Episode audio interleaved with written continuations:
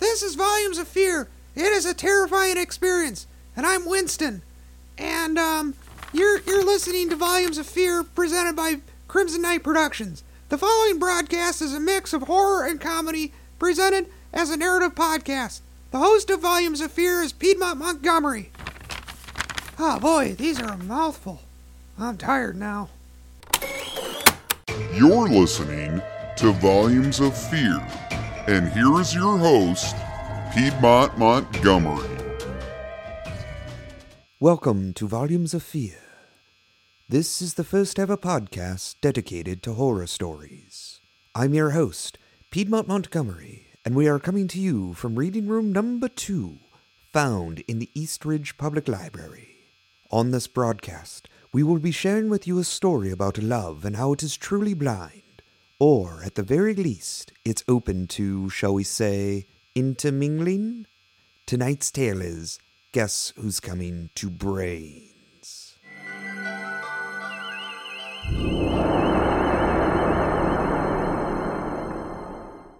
Today was a special day for the Davis family. Not only was it a Sunday, where they always dined together as a family, but it was also the day that their daughter Amanda was to bring home her new beau. Both Harold and Helen Davis were curious about the new suitor in Amanda's life. For Amanda had gone through a number of romantic partners throughout the years, and both Harold and Helen were intrigued by the prospect of this new gentleman, as Amanda spoke so very highly of him, going as far as to call him the one for her. The family gathered in the living room, along with their young son Billy and Harold's great uncle Richard, as they awaited Amanda's arrival. Where is she, huh? She's supposed to be here like 15 minutes ago.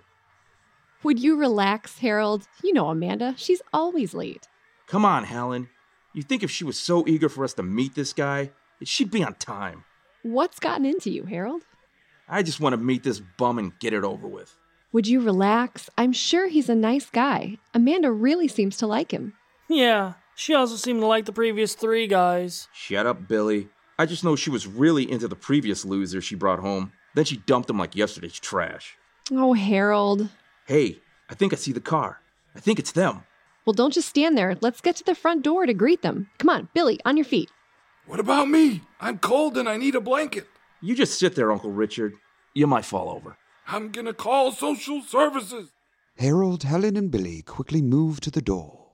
They were in time to meet Amanda as she opened the door and entered the Davis home. Mom! Oh, Amanda, it's so nice to see you. Hi, Dad.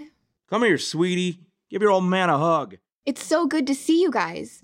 You all look good. Thanks, honey. You look good as well. Now, uh, What?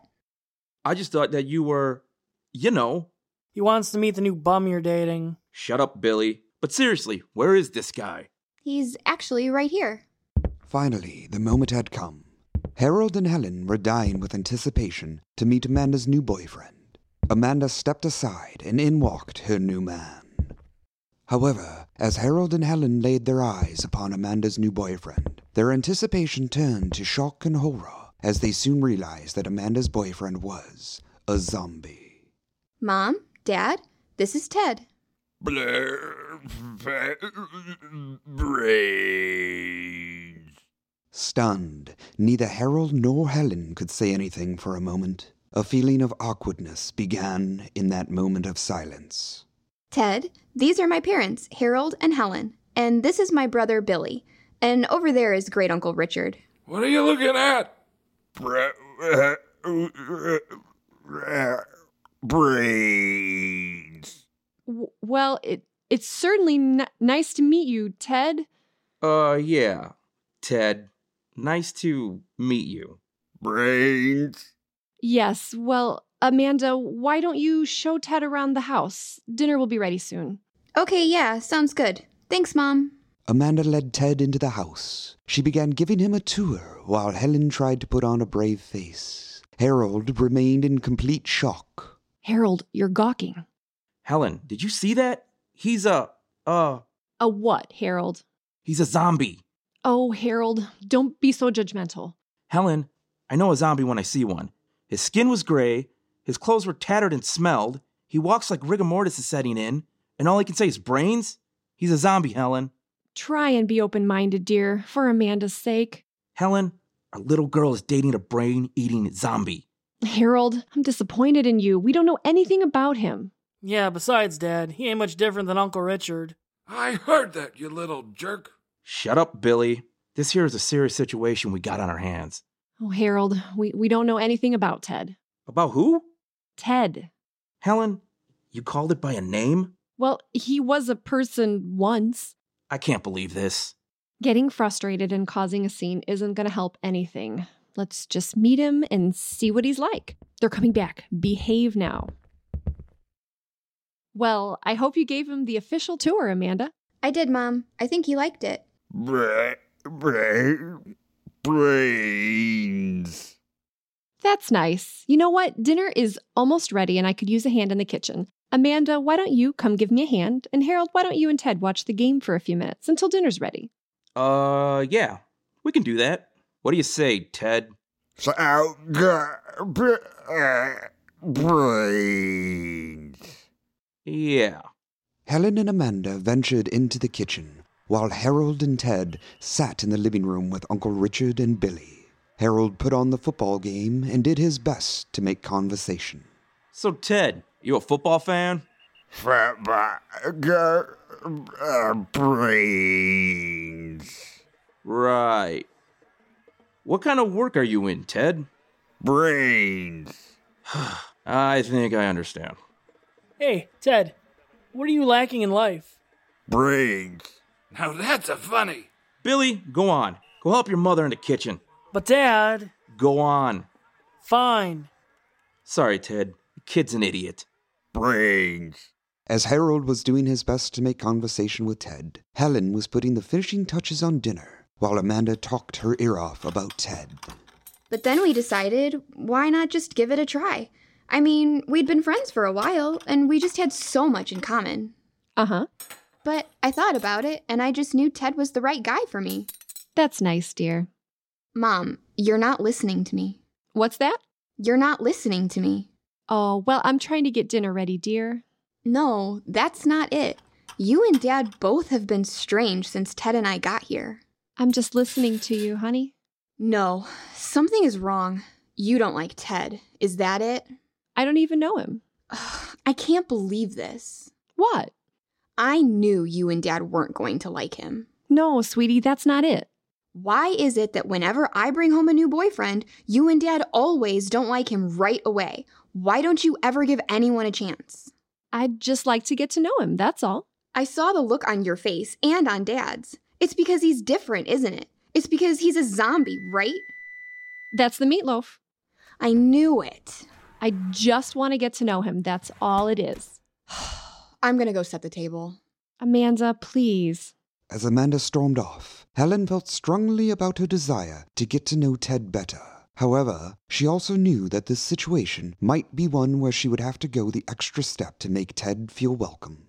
I want Amanda to know that I want to get to know Ted, make him feel welcome, but what can I do? If Harold is right and Ted's a zombie, then hey, I've got it. Hey, Billy! Yeah, Mom? Billy, I need you to run an errand. Isn't dinner almost ready?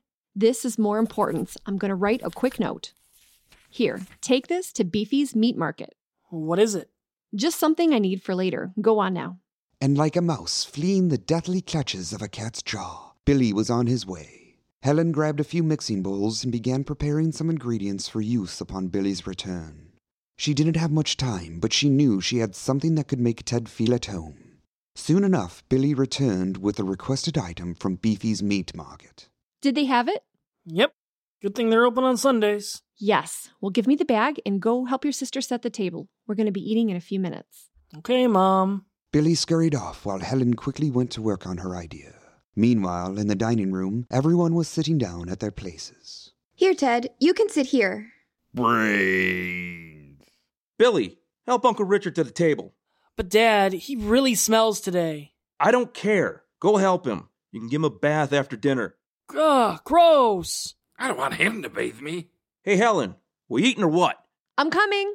Soon enough, dinner was placed around the table, and everyone had taken their seats. It was about time to begin the meal. Well, let's say grace. Come, Lord Jesus, be Brains. Our guest, and and let Brains. these gifts Brains. to us be blessed. Amen. Amen. Brains. So, Harold, earlier in the kitchen, Amanda was telling me how she and Ted met. Oh, yeah? Well, Amanda, why don't you tell us how you met one another? I think I'll pass. The room went silent. No one said a word as they could tell the situation was volatile. Everyone simply ate in silence. When they'd finished, Helen cleared the table and brought out a covered tray that had the dessert. Who would like dessert? I would. It better be pudding. So, Amanda, how'd you and Ted meet? I'm not up for talking about how Ted and I met. Why not? What's going on here? Oh, come on, Dad. Amanda, what is this? Ever since Ted walked in here, you and Mom have been uncomfortable with him. You haven't even gotten to know him. Oh, sweetie, we want to know him. Don't try and fool me, Mom. Neither of you have ever given anyone I've brought home a chance. First, there was Frank, but you didn't like how he lumbered. Then there was Alucard, and you didn't like his drinking habit. After that, you said Larry was too wild. Then you didn't like Ardith because he kept asking for napkins. Don't forget Jack. Shut up, Billy. No, Billy's right. You also didn't like Jack because you felt he was nothing to look at. It's not fair. You both judged so quickly, and now with Ted, it took two seconds and you both had him pegged for something you didn't like. Amanda's tirade had certainly spoiled dinner. No one knew what to say. The silence was deafening for a moment. Amanda, you're my little girl. What can I say? I got high standards for what I look for when it comes to the people you date. And yeah, I admit I've been judgmental and maybe even unaccepting. But look at the guys you've brought home over the years. Frank was a monster created in a lab, Alucard was a vampire, Larry was a werewolf, that Ardith guy was a mummy, and Jack was invisible. Literally. And now you bring home Ted? Brains. And upon first seeing him, I'm sorry, honey, I see a zombie. But I want to get to know him. You seemed so happy when you first came in the door, and I want to know Ted and see if he's the right guy for you. I want you to be happy, and I want to make sure Ted is the right guy. That's all. And finally, Amanda saw that her dad truly loved her and had really worried all this time. She realized that perhaps she had been the one who wasn't being sensitive to her mother and father. Oh, Dad, I get it. I'm sorry. And like that, Amanda got up and rushed over to her father and gave him a big hug. Ted, say brains if you're okay with my dad getting to know you. Brains. All right then, Ted. I want to get to know you. But first, let's have some dessert. Helen? Considering this is Ted's first time here, I decided to add a little something special to the pudding. Oh, yeah? What'd you do? I had Billy run down to Beefy's meat market and get some leftover cow brain. You what? I minced it up real fast and added it to the pudding. Helen then lifted the cover off the dessert tray to reveal a large bowl of vanilla pudding with little bits of chopped brain added to it. I hope you like it, Ted. Oh, Mom, that's so thoughtful. I dropped the glass I put my false teeth into. Oh, Richard. Sometimes I swear you got no. Brains. Now that's funny. Good one, Ted. It's not funny. Get this pervert off me. He's trying to bite my head. Well, if Ted's looking for a meal, he's only going to have a snack with you, Uncle Richard. Hey, there's the kid. That's funny too. And in the midst of the joviality, the Davis family began to bond. They were accepting Ted and learning to love and respect one another in new ways.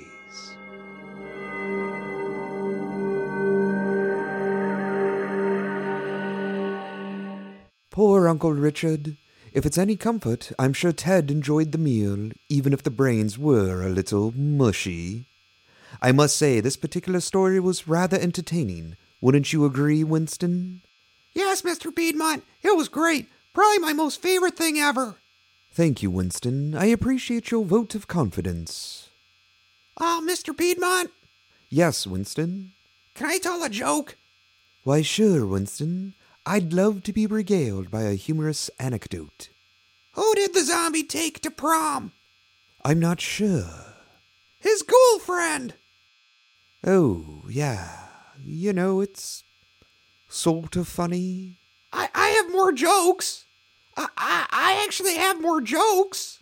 Well, Winston, I think that's enough excitement for now. Thank you for joining us here on Volumes of Fear.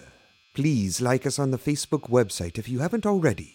We're grateful to you, our listener, as well as our presenter, Crimson Knight Productions. Don't be afraid to share the scare that is Volumes of Fear on any or all social media outlets that you use. Until next time, listeners, stay alive because we need you to listen to us.